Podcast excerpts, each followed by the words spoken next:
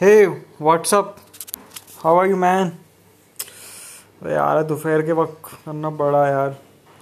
अरे, सुबह से तो कुछ पढ़ा ही नहीं मैंने, ऐसे एकदम बेला बैठा हुआ मैं। हाँ यार, बताए, पढ़ाई के लिए जुनून आता है मतलब क्या बोलूँ मतलब मतलब एक पेपर में निकला नहीं ना, तब से मेरा डिवोशन पढ़ाई के प्रति कम है ही।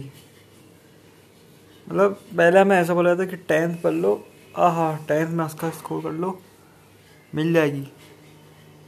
फिर ट्वेल्थ क्लियर कर लो, हो जाएगा।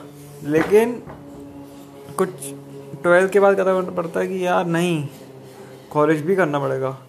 देखो, जिनके मार्क्स अच्छे हैं, वो तो अच्छा कॉलेज मिल जाता है, या जो, या फिर जो नॉर्मल कॉलेज से करते फिर पता पड़ता है, यार, इससे तो नौकरी नहीं मिल रही। और जो मिल रही है, वो ऐसी घटिया तरह की नौकरी, क्या पूछो?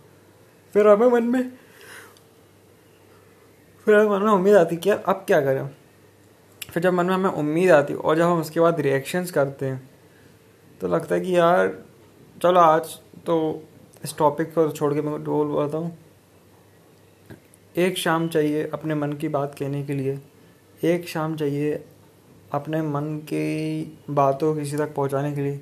एक शाम चाहिए कोई कोई खूबसूरत माहौल बने। एक शाम चाहिए कोई सम, समझ में आए मुझे एक शाम चाहिए जो समझा सके एक शाम चाहिए जो कुछ दिल के लम्हों को चेक से पे कर सके चेक से डेबिट और क्रेडिट कर सके एक शाम चाहिए जो डेबिट क्रेडिट एक शाम चाहिए जिसमें समझ में आ रहा है कि लाइफ को कहाँ ले जाना है एक शाम चाहिए जो दिल के दिल में भरे बारूद एक शाम चाहिए जो दिल के भरे बारूद को निकाल के भस्म कर सके, हमेशा हमेशा के लिए।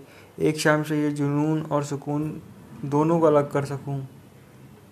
जज्बात ज़रूरी होते हैं तो कभी कभी जज्बात ज़रूरी नहीं हो पाते, पता नहीं क्यों। कभी कुछ करने का ही मन नहीं करता तो कभी बहुत कुछ करने का मन करता है। कभी ज़िंदगी बहुत फटाफट निकलती है और कभी समझ में ही नहीं आता कि किस नज़र से हम निकलें कि ज़िंदगी सवर जाए। किस नज़र से देखें कि ज़िंदगी बदल जाए और किस नज़र से देखें कि ज़िंदगी सवर जाए। ठीक है? तो यही